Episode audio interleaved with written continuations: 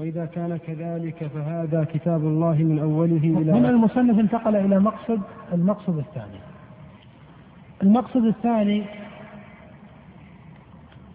يعنى المصنف نعطي مقدمة مختصرة عن هذا المقصد. يعنى المصنف بعد بيانه لإسناد مقالة السلف بتقرير مسألة العلو.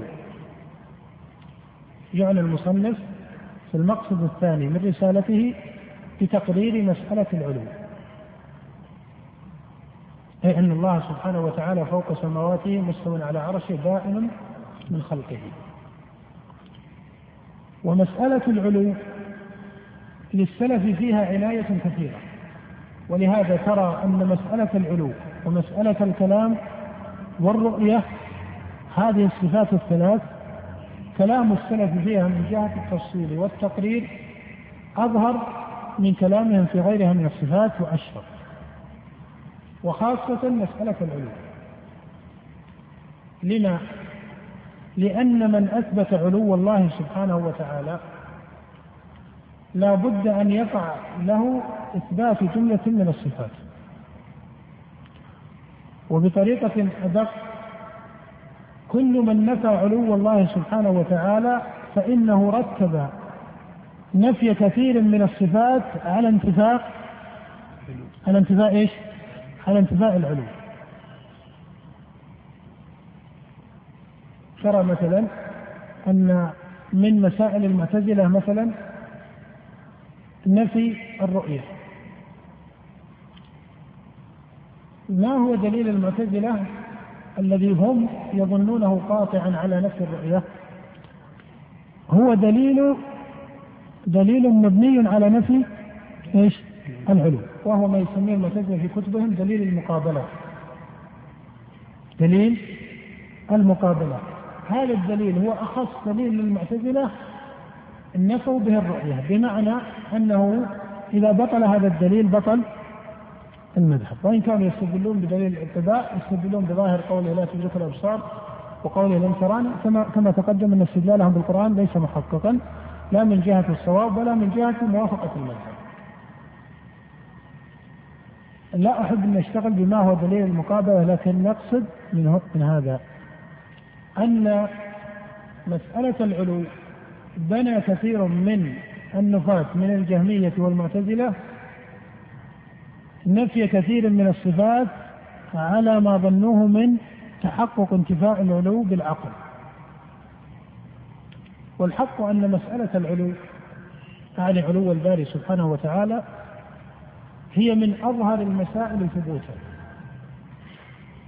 بل إنها أظهر ثبوتا من كثير من الصفات التي نفوها عن النفاة بانتفاء مسألة العلو.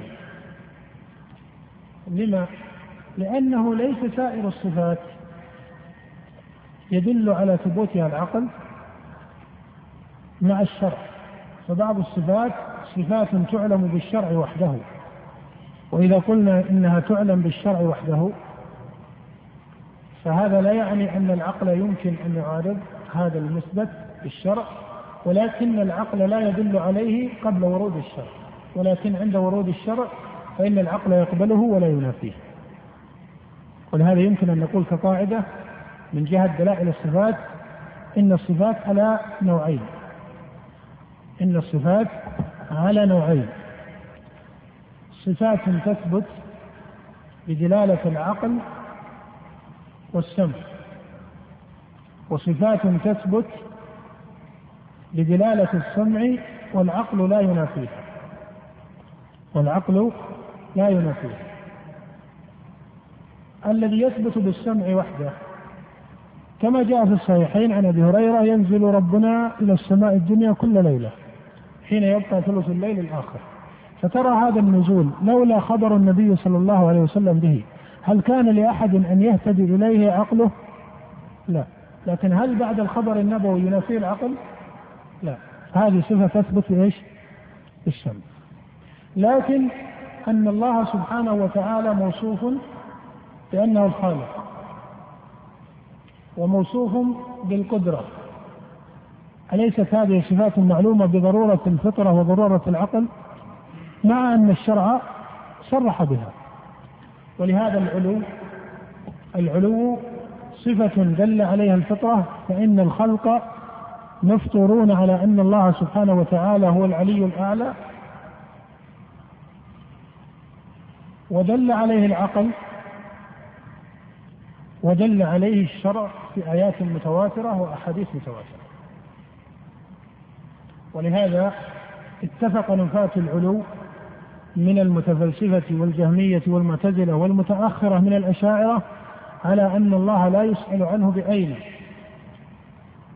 وهذا مخالف لما ثبت في الصحيح من حديث معاوية بن الحكم في قصة الجارية لما قال معاوية وكانت لي جارية ترعى غنما لي قبل أحد والجوانية فاطلعت ذات يوم فإذا الذئب قد ذهب بشاة من غنمها وأنا رجل من بني آدم آسف كما يأسفون لكني سكتها سكة.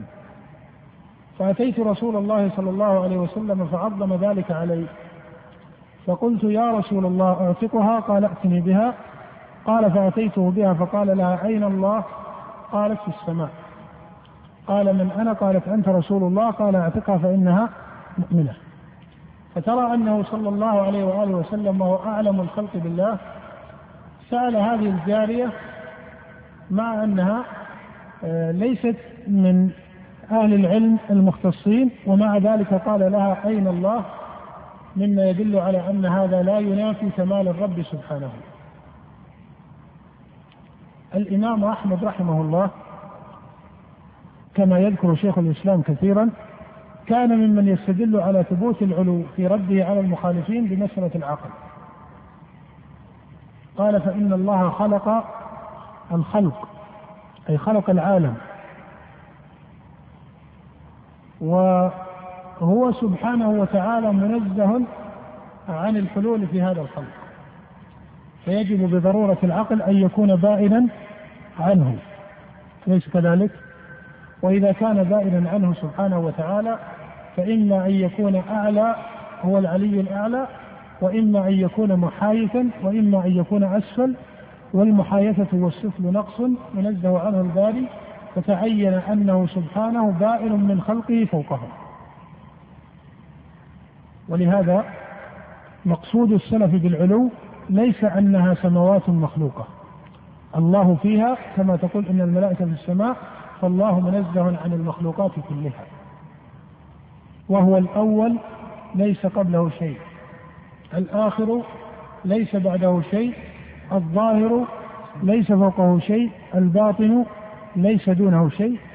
أي ليس دونه شيء إيش؟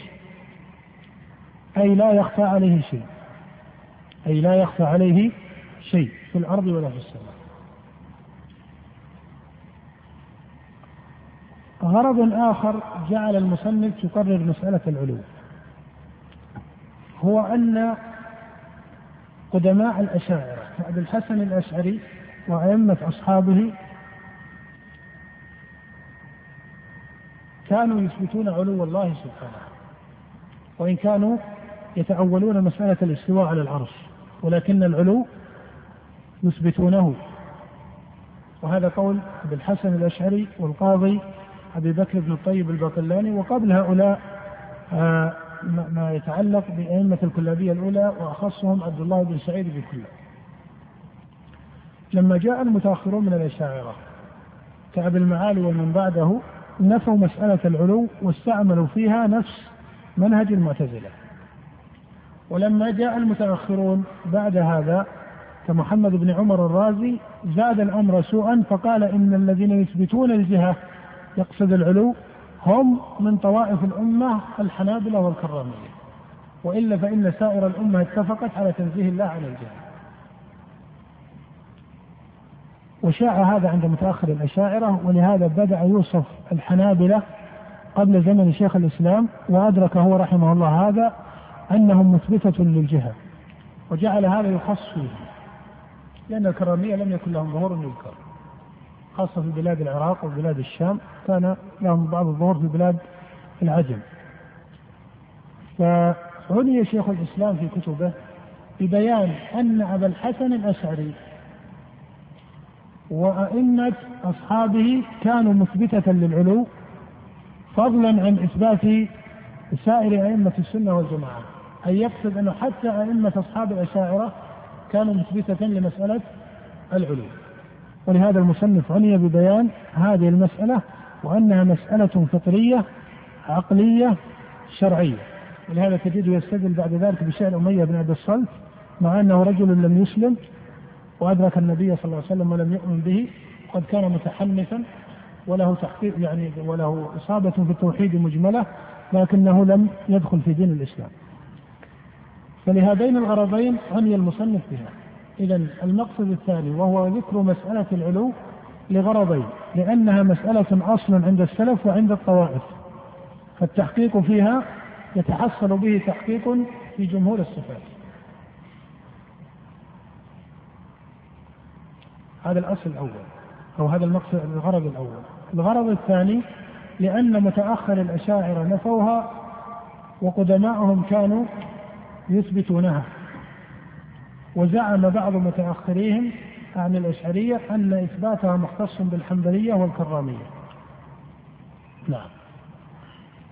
وسنة رسوله صلى الله عليه وسلم من أولها إلى آخرها ثم عامة كلام الصحابة والتابعين ثم كلام سائر الأئمة مملوء بما هو إما نص وإما ظاهر في أن الله سبحانه وتعالى هو العلي الأعلى وهو فوق كل شيء. إما نص أي أنه قاطع في الدلالة. وإما ظاهر أي أنه ظاهر في الدلالة وإن لم يكن قاطعا بمنزلة النص. نعم. وهو فوق كل شيء وهو على كل شيء وأنه فوق العرش وأنه فوق السماء مثل قوله تعالى إليه يصعد الكلم الطيب والعمل الصالح يرفعه. إني متوفيك ورافعك إلي. أأمنتم من في السماء أن يخسف بكم الأرض؟ أم أمنتم من في السماء أن يرسل عليكم حاصبا؟ بل رفعه الله إليه. تعرج الملائكة والروح إليه يدبر الأمر من السماء إلى الأرض ثم يعرج إليه يخافون ربهم من فوقهم ثم, ثم استوى على العرش في ستة مواضع الرحمن على العرش استوى يا هامان ابن لي صرحا لعلي أبلغ الأسباب أسباب السماوات فأطلع إلى إله موسى وإني لأظنه كاذبا. فأطلع إلى إله موسى ذكر طائفة من السلف أن أول من صرح بإنكار العلو هو فرعون.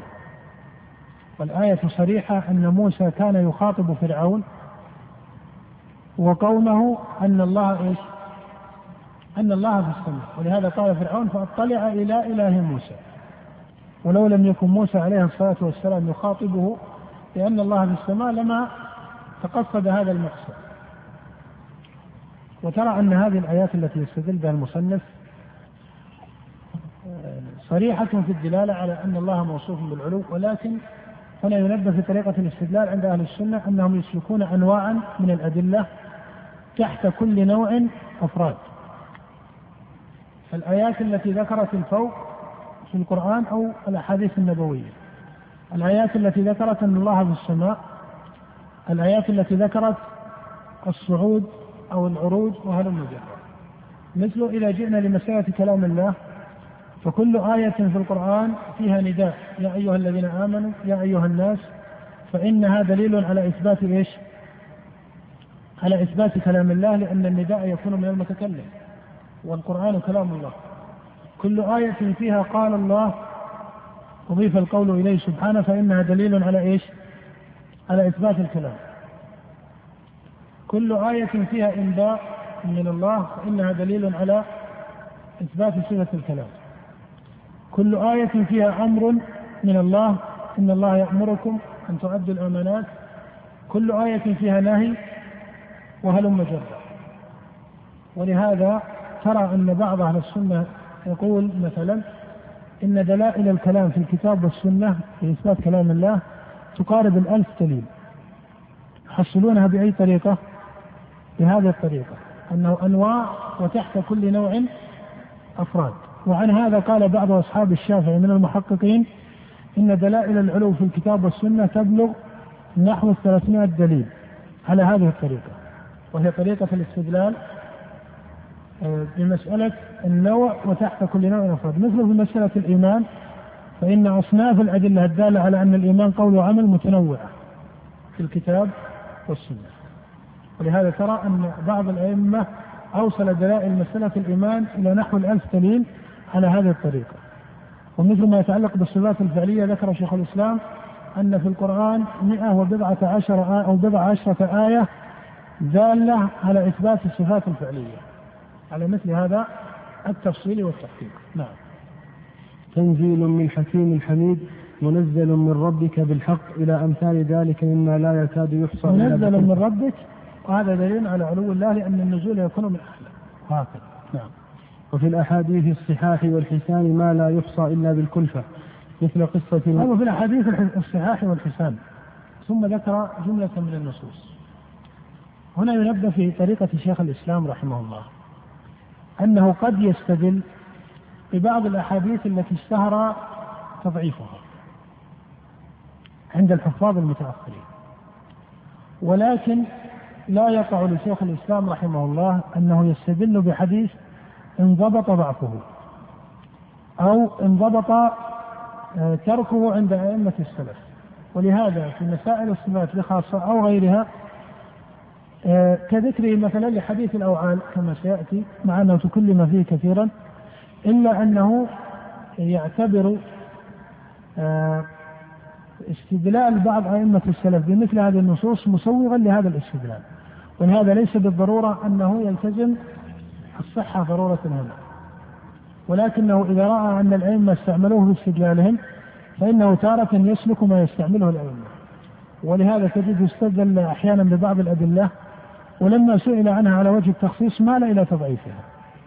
ولكنه يرى أنه من باب النقل عن الأئمة قد يقع الاستدلال. فالقصد أنه لا يستدل بحديث انضبط ضعفه تماما وإنما قد يستدل ببعض الأحاديث التي فيها بعض الكلام. وحتى هذا النوع من الأحاديث كما تقدم في القاعدة أن المسألة لا تنبني إيش؟ عليه من كل وجه.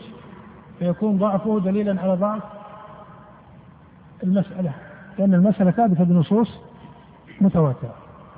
وترى أن شيخ الإسلام رحمه الله إذا استدل بمثل هذه النوع من الأحاديث وإن كان قد يتردد فيها من جهة السند أحيانا لكنه يجزم بأن معناها حق.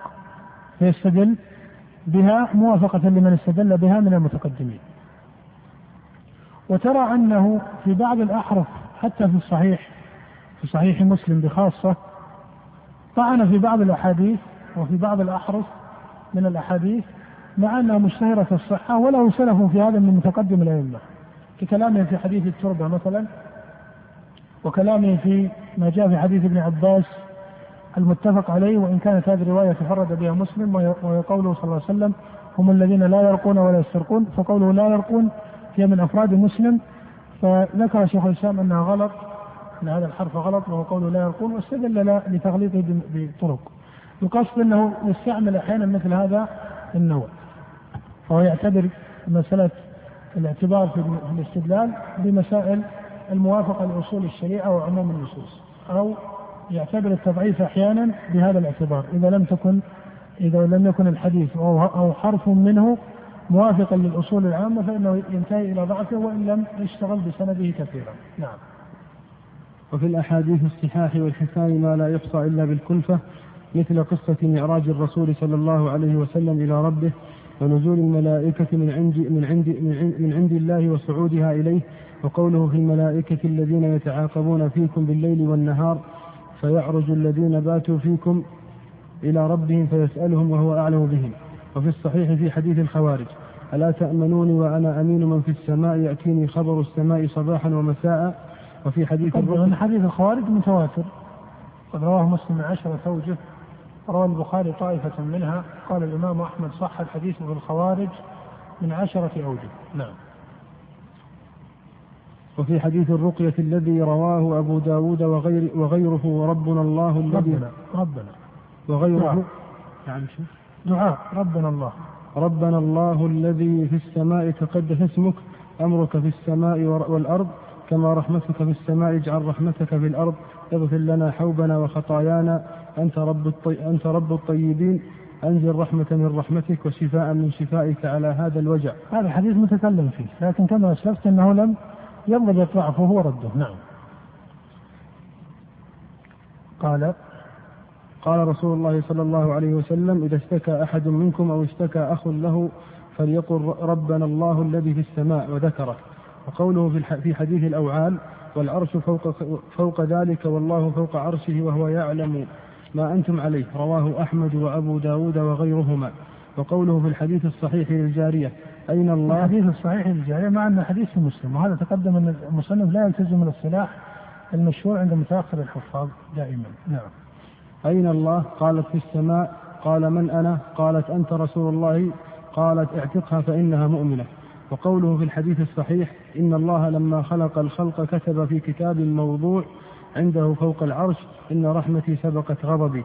وقوله في حديث قبض الروح حتى يعرج بها إلى السماء التي فيها الله تعالى. وقول عبد الله عبد الله بن رواحة الذي أنشده للنبي صلى الله عليه وسلم وأقره عليه شهدت بأن وعد الله حق وأن النار مثوى الكافرين وأن العرش فوق الماء طاف وفوق العرش رب العالمين.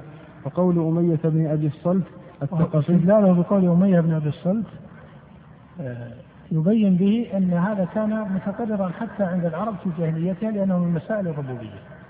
ولهذا من طرق استدلال أهل السنة على إثبات الصفات وهذا طريق فاضل أنك ترى أن العرب في جاهليتها الذين كفروا بالقرآن قصدوا إلى منازعة النبي صلى الله عليه وسلم فيما أوتي وفي نبوته بطرق يعلمون ويعلم جمهورهم أنها باطلة كقولهم إنه ساحر ومجنون وهذا القرآن إنما يعلمه بشر إلى غير ذلك ولا ترى أن أحدا من الجاهليين مع أنه من أجود الناس عقلا لا ترى أن أحدا من الجاهليين قصد إلى دعوى أن هذه الصفات التي ذكرها القرآن في حق الله تتعارض مع إيش؟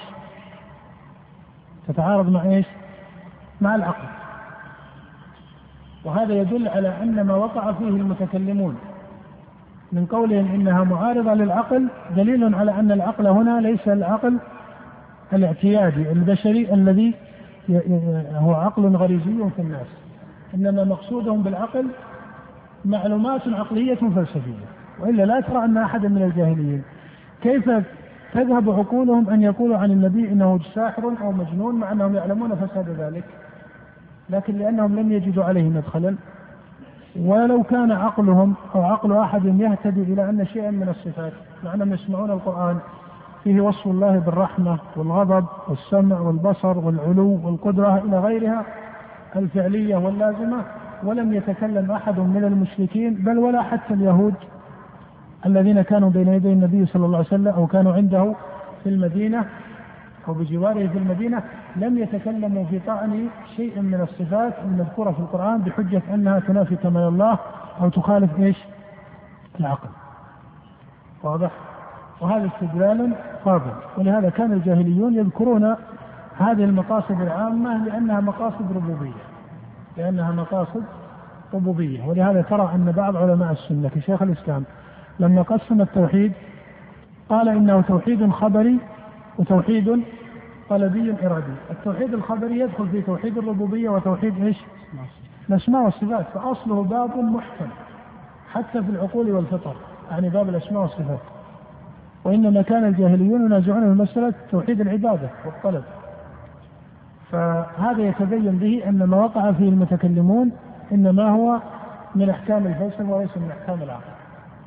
ولو كان العقل يدل على شيء من هذا التردد أو الاعتراض لكانوا من أسبق الناس إليه هم أو اليهود أو الوفود الذين بعث إليهم بعث النبي إليهم وكتب إليهم. فإنه صلى الله عليه وسلم في حديث أنس الصحيح كتب إلى كل جبار يدعوهم إلى الله. ولم ينقل أن أحد ممن كتب إليه النبي أو بلغه وفده أو بلغته دعوته من المشركين واليهود والنصارى والمجوس وغيرهم أنهم اعترضوا على ما يتعلق بمسألة المعرفة الإلهية في صفات الله سبحانه وتعالى. ولو كان في شيء من العقل ما يقتضي ذلك لذكروه. ولهذا ترى أن طرفه ابن عبد العبد كان يثبت مسألة المشيئة لله في أفعاله مع أن المعتزلة لما جاءت قالت إن الله لم يشاء أفعال العباد. مع أن قضية إن الله شاء أفعال العباد قضية إيش؟ فطرية حتى الجاهليون كانوا يقرون بها. ولهذا يقول طرفه فلو شاء ربي كنت قيس بن عامر ولو شاء ربي كنت عمرو بن مرتدي. فأصبحت ذا مال كثير وزارني بنون كرام سادة لمسود. فقد كان يثبت أن ما تحصل له من الأحوال هي على مشيئة الله سبحانه وتعالى.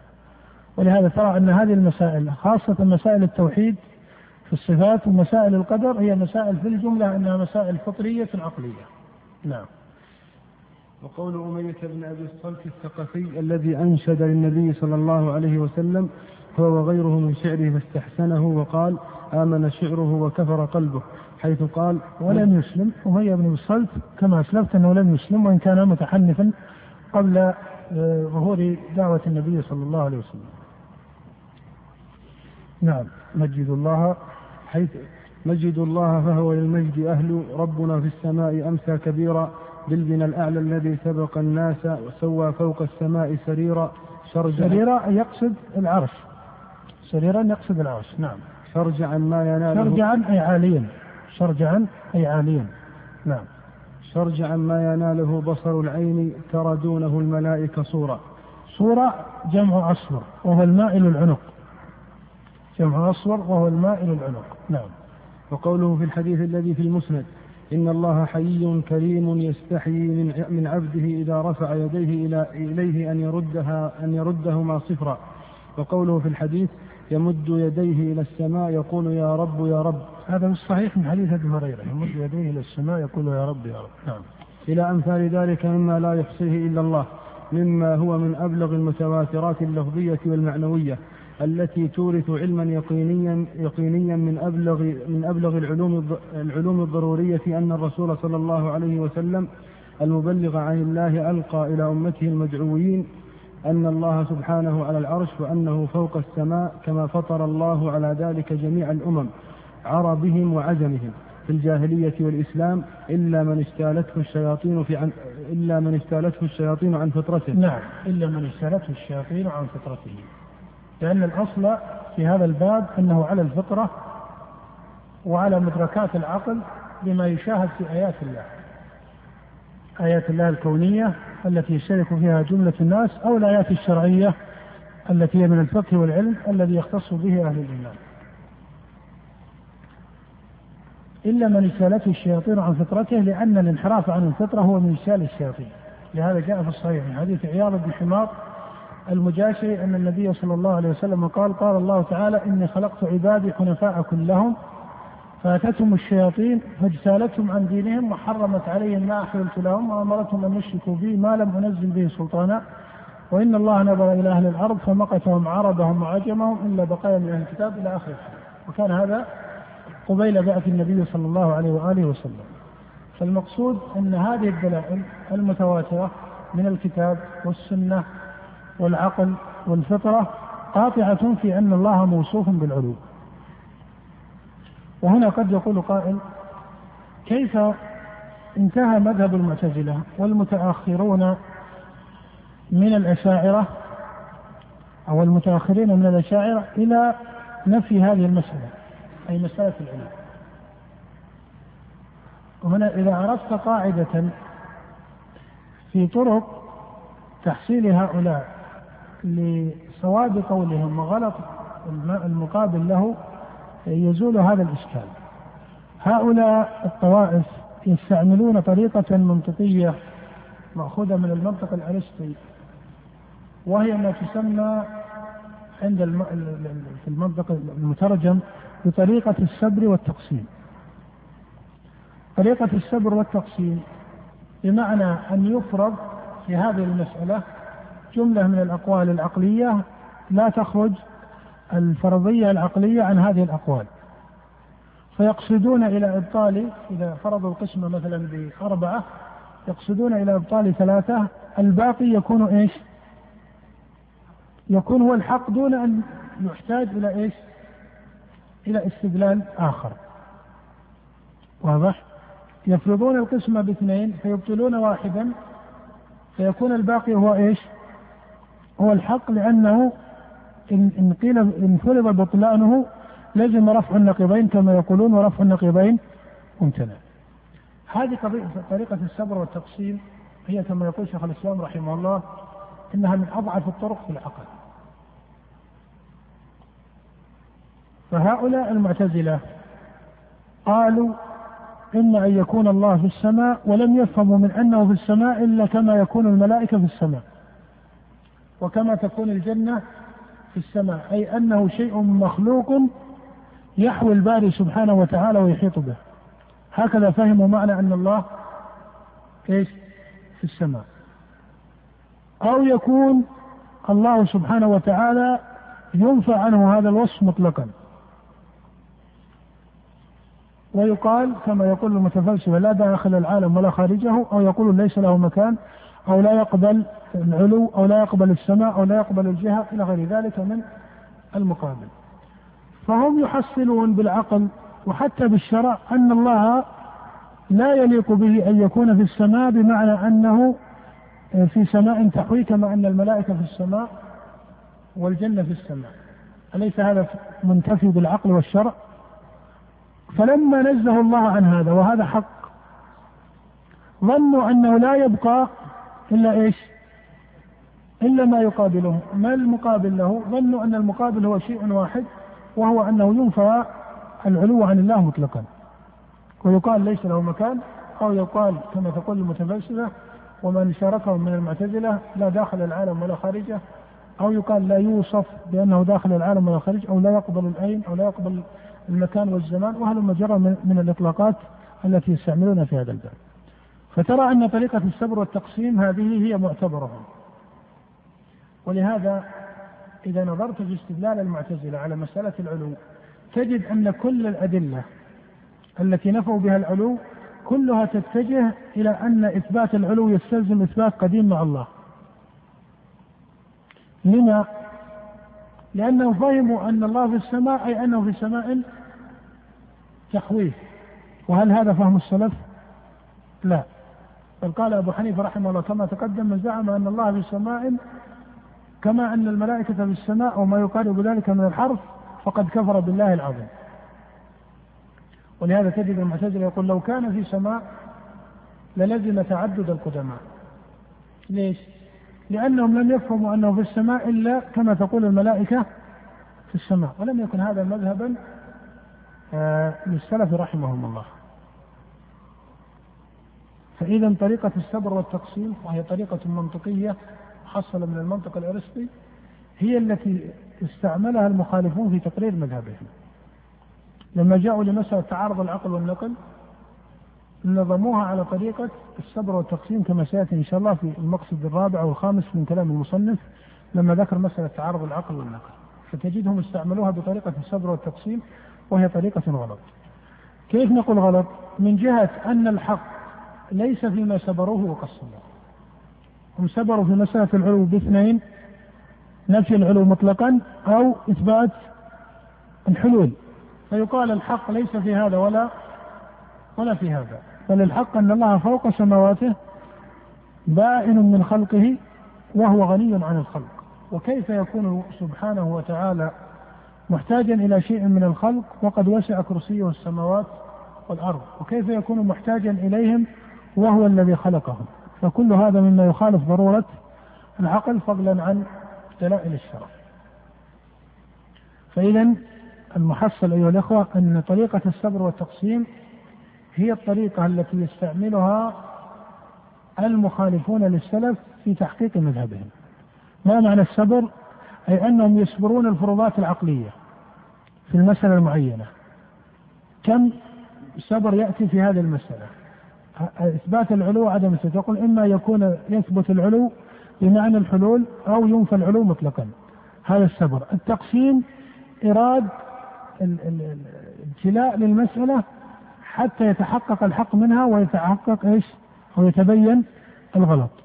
فيقولون الأول يمتنع وهو أنه سبحانه وتعالى آه، يوصف بالحلول قالوا فلما امتنع هذا علم بالضرورة أن الحق في إيش؟ في الثاني لأنه لم يبقى إلا هو. نقول لم يبقى إلا هو هذه دعوة. لأن الحق ليس في هذا القول ولا في هذا القول. مثل مسألة أن طريقة السلف التفويض وطريقة الخلف إيش؟ التأويل يظنون أنه لا يصح في هذا الباب إلا أحد مسلكين ولهذا تجد أن الجويني مثلا لما رجع عن التأويل أين رجع؟ رجع إيش؟ للتفويض لأنهم يظنون أنه لا يمكن في العقل إلا تفويض أو أو تأويل والحق ليس في هذا ولا في هذا. مثل في القدر مثلا يصبرون بطريقتين يقولون إما أن يقال بالجبر وإما يقال بالقدر إما العبد مجبور أو العبد مستقل يخلق فعل نفسه. إما العبد مجبور أو العبد إيش؟ مستقل يخلق فعل نفسه. فالمذاهب تدور على هذين المذهبين عن المذاهب المخالفة. ويكون الصواب إيش؟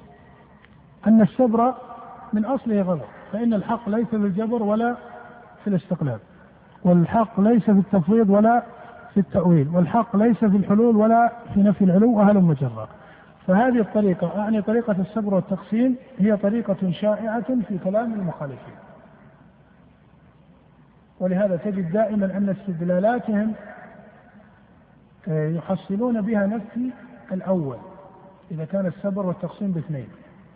لا يحصلون بها إثبات إثبات إيش؟ إثبات الثاني. لا يحصلون بها إثبات الثاني. نعم. ثم عن السلف في ذلك من الأقوال ما لو جمع لبلغ مئين أو ألوفا. هذا متواتر في كتب السنة. نعم. ثم ليس في كتاب الله ولا في سنة رسوله صلى الله عليه وسلم ولا عن ولا عن أحد من سلف الأمة لا من الصحابة ولا من التابعين لهم بإحسان ولا عن الأئمة الذين أدركوا زمن الأهواء والاختلاف حرف واحد يخالف ذلك لا نصا ولا ظاهرا. ولم يقل أحد منهم قط إن الله ليس في السماء ولا إنه ليس على العرش ولا إنه بذاته في كل مكان ولا إن جميع الأمكنة بالنسبة إليه سواء ولا إنه لا داخل العالم ولا خارجه ولا إنه لا متصل ولا منفصل ولا إنه لا تجوز الإشارة الحس الحسية إليه بالأصابع ونحوها. بل قد ثبت في الصحيح عن جابر بن عبد الله أن النبي صلى الله عليه وسلم لما خطب خطبة خطبته العظيمة يوم عرفات في أعظم مجمع حضره الرسول صلى الله عليه وسلم جعل يقول ألا هل بلغت؟ فيقولون نعم. فيرفع إصبعه إلى السماء ثم ينكبها إليهم ويقول اللهم اشهد غير مرة وأمثال ذلك كثيرة. نعم وهذا كان في حجة الوداع وقد ذكر الحاكم رحمه الله أن عدة من حجوا مع النبي صلى الله عليه وسلم أو وافوه في حجه في عرفة مئة ألف وبضعة عشر ألفا نعم. فلئن كان الحق ما يقوله هؤلاء السالبون النافون للصفات الثابتة في الكتاب والسنة من هذه العبارات ونحوها دون ما يفهم من الكتاب والسنة إما نصا وإما ظاهرا فكيف يجوز على الله تعالى ثم كيف يسع أحد أن يقول آه، بأن الله سبحانه وتعالى لا يقبل السؤال عنه بأين أو لا يصح السؤال عنه بأين مع أن النبي سأل عن ربه بأين كيف يسعه أن يقول إن الله ليس في السماء ويقول آه، عوضا عن ذلك إنه لا داخل العالم ولا خارجه. فإن من يقول إنه لا داخل العالم ولا خارجه هذا رفع للنقيضين حقيقة وإثبات للعدم. وإثبات للعدم. ولهذا لم تنقل هذه الجملة إلا عن أئمة المتفلسفة. إلا عن أئمة المتفلسفة كابن سينا وأمثاله. الذين لم يكن من تلقوا عنه وهو أرسطوطاليس يثبت ربا خالقا لهذا العالم بل كان يثبت علة غائية ولهذا أرسطوطاليس أصلا لم يتكلم في مسألة واجب الوجود فضلا عن الخالق إلى آخره. إنما كان يتكلم في مسألة العلة والمعلول ومقصوده بالعلة ليس العلة الفاعلية إنما العلة الغائية. ولهذا كان يثبت قدم المعلول ويرى أن العلة تتقدم على معلولها بالشرف والعلية وليس بالسبق الزماني. هذه المذاهب هي التي شاءت مع الأسف في كثير من متكلمة المسلمين.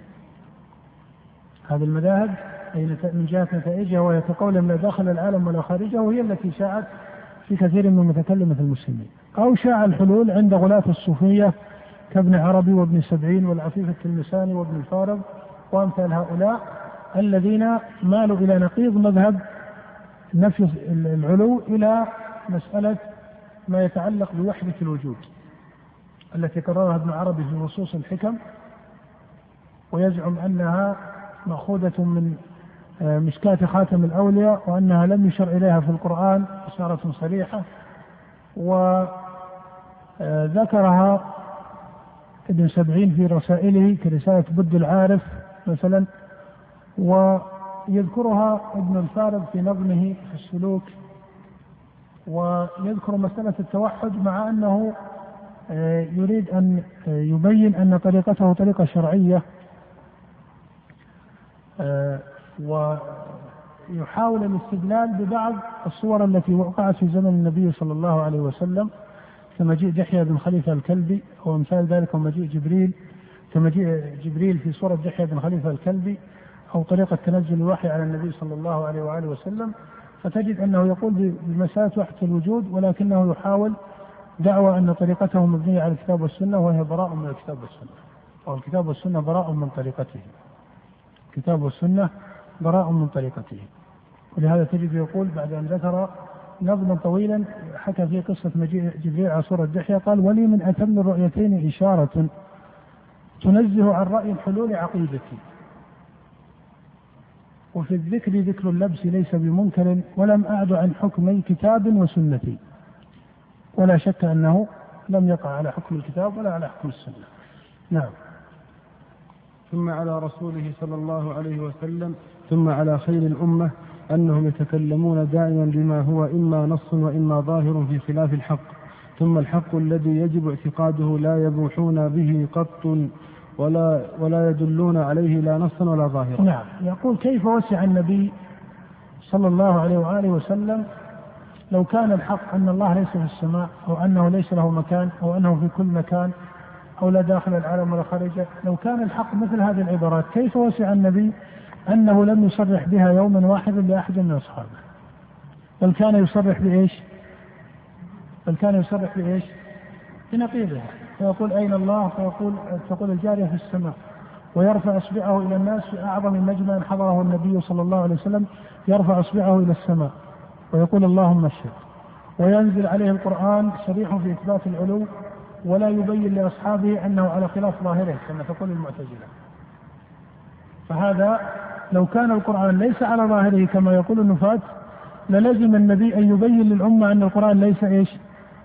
ليس على ظاهره لأن هذا القرآن يسمعه الخاصة والعامة ويسمعه العرب والعجم ويسمعه حديث عهد بالإسلام ويسمعه المتفقه وأهل المجرة نعم حتى يجيء أنباط الفرس والروم وفروخ اليهود والنصارى والفلاسفة يبينون ترى أن المصنف يصر على هذه الإضافة لأنه آه، لديه جزم أن العلم الكلامي مأخوذ عن الفلسفة. نعم.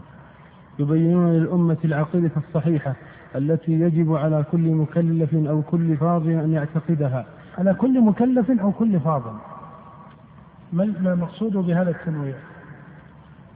لأن بعض المخالفين إذا أورد عليه كيف أن النبي لم يبين الحق في مسألة العلو؟ وكيف خاطب الناس بخلاف الظاهر؟ وكيف نزل القرآن بخلاف الحق؟ قالوا إن هذا ليس اعتقادا لسائر المكلفين بل هو لفاضلهم من أصحاب العلم والاختصاص.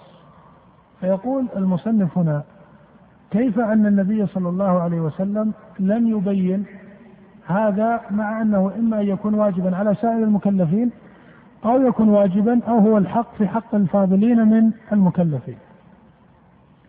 وهذا بحسب اختلاف آه، الطوائف التي ترى أن هذا هو حق على سائر المكلفين أو حق على فاضلهم نعم.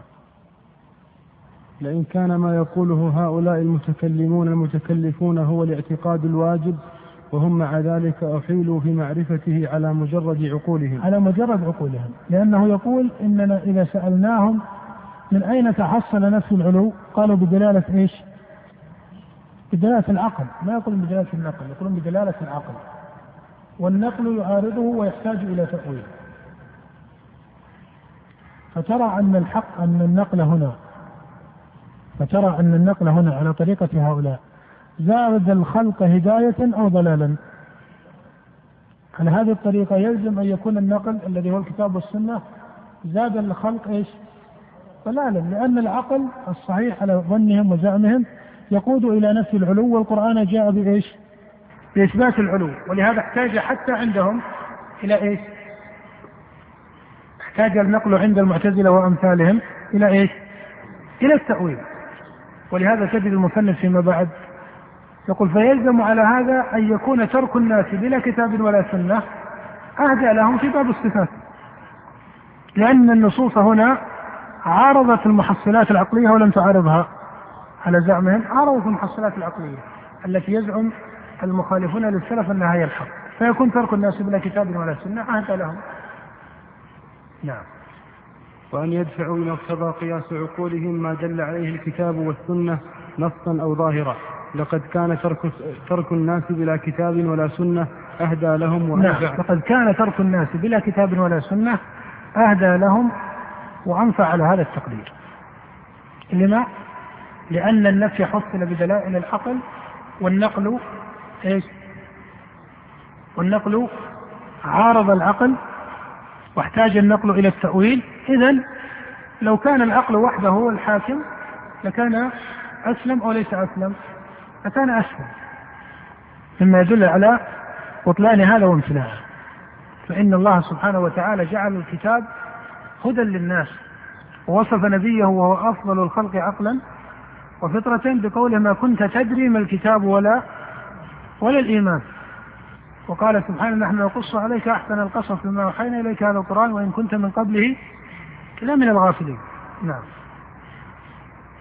أهدى لهم وأنفع على هذا التقدير بل كان وجود الكتاب والسنة ضررا محضا في أصل الدين. فإن حقيقة الأمر على ما يقوله هؤلاء إنكم يا معشر العباد لا تطلبوا معرفة الله عز وجل وما يستحقه من الصفات نفيا وإثباتا لا من الكتاب ولا من السنة ولا من طريق سلف الأمة. ولكن انظروا أنتم فما وجدتموه مستحقا له من الصفات فصفوه به به. سواء كان موجودا في الكتاب والسنة أو لم يكن فما لم تجدوه مستحقا له في عقولكم في عقولكم فلا تصفوه به. نعم هذا هو محصل وحقيقة مذهب المخالفين للسلف. أن معرفة الصفات تنبني على إيش؟ على العقل وليس على الشرع. أنها تنبني على العقل وليس على الشرع، وهنا ينبه إلى أن ما يحصله المصنف آه، في تقرير مذهب المخالفين هو على نوعين. نوع منه يكون من مقالاتهم وحقيقة مذهبهم الذي يقررونه فهذا يعطون أحكامه المتعلقة به المناسبة له من جهة الشرع في باب الأسماء والأحكام. ونوع آخر وهو من باب اللوازم وهو من باب اللوازم ولازم المذهب ليس مذهبا لصاحبه. وإن كان يذكر ليتبين بهذا اللازم فساد المذهب. فإن اللازم إذا كان فاسدا دل على أن المذهب نفسه فاسد.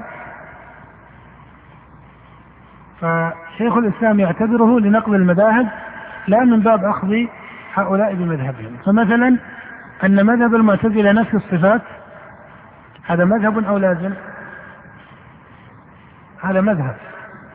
أن مذهب المعتزلة أن الله موصوف بالنقص لنفيهم الصفات هذا إيش؟ لازم. ولهذا لا ترى أن المعتزلة تصرح باللوازم. لأنهم لو صرحوا باللوازم إيش؟ لو صرحوا باللوازم لكفروا كفرا صريحا. ولهذا هم مذهبهم من جهة الحقيقة واللازم أنه النقص لكنهم هم يظنون أنه إيش؟ أنه كمال. وهذا من أسباب درء التكفير عنهم. أي عن أعيانهم وإن كان قولهم قولا قولا كفريا. لا شك في ذلك. نعم. ثم ها ثم هم ها هنا فريقان. أكثرهم يقولون ما لم تثبته عقول. على هذا هذا هو المقصد الثالث إذا انتهينا اليوم من المقصد الثاني وهو ذكر المصنف لمسألة العلوم. يمكن أن نعطي فيها تخصيصا يسيرا. المقصد الثاني ذكر المصنف فيه مسألة العلو. المقصد الثاني ذكر فيه المصنف مسألة العلو لغرضين. الغرض الأول أنها مسألة مختصة في هذا الباب ينبني على ثبوتها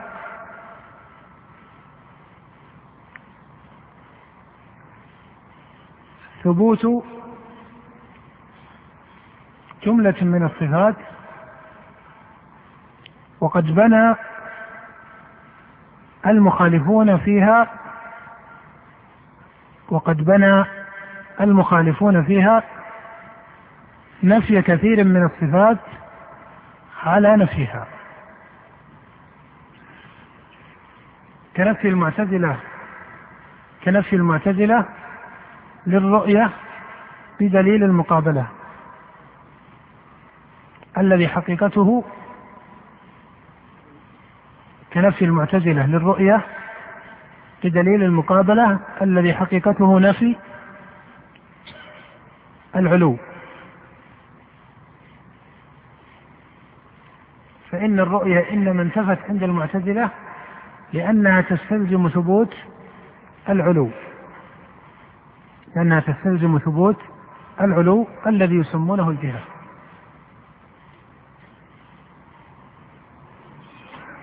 ولهذا صار في هذه المسألة اختصاص عند سائر الطوائف. الغرض الثاني الغرض الثاني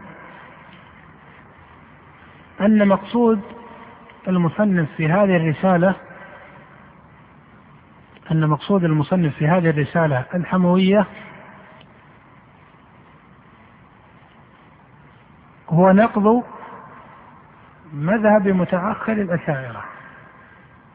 هو نقض مذهب متأخر الأشاعرة.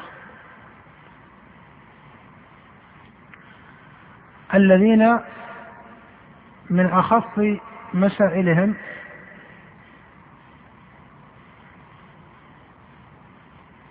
نفي الرؤية عفوا نفي العلو.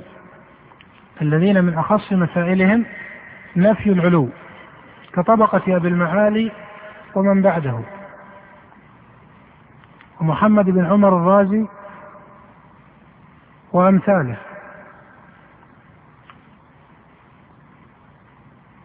وزعم بعض أئمتهم كالرازي أن إثبات الجهة الذي هو إثبات للعلو وإن كان لفظ الجهة لفظا لم يرد في الكتاب ولا في السنة. وزعم بعض أئمتهم أن الإثبات في هذا وزعم بعض أئمتهم أن الإثبات في هذا مختص.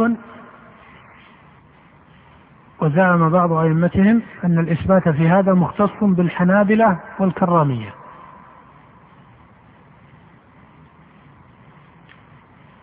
مع أن الحق في نفس الأمر أن أئمة الأشاعرة كأبي الحسن الأشعري مع أن الحق في نفس الأمر أن أئمة الأشاعرة كأبي الحسن الأشعري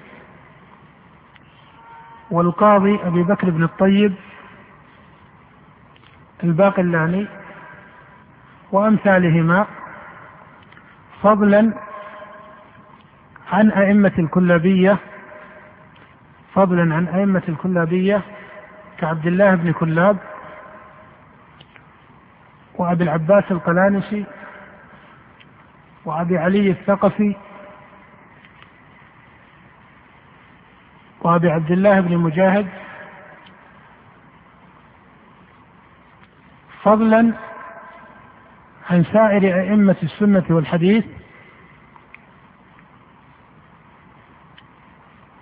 يثبتون علو الله سبحانه وتعالى على ما هو مقرر في كتب السنة والجماعة.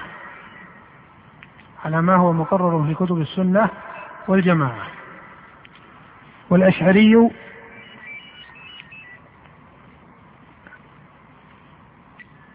والأشعري في الإبانة والرسالة إلى أهل الثغر صرح بمسألة العلو. وكذلك ابن كلاب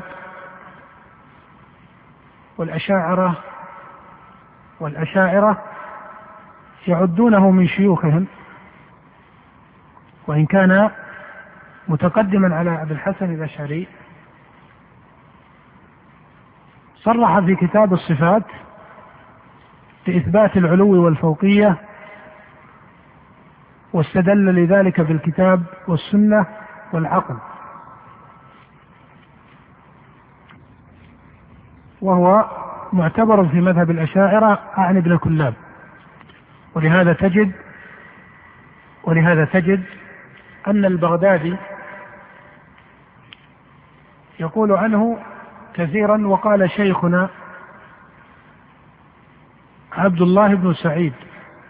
ابن قطان أو أحيانا يقول ابن كلاب كما يقول عن أبي الحسن الأشعري وقال شيخنا. وقال أبو محمد بن حزم عن ابن كلاب وهو شيخ قديم للأشعرية.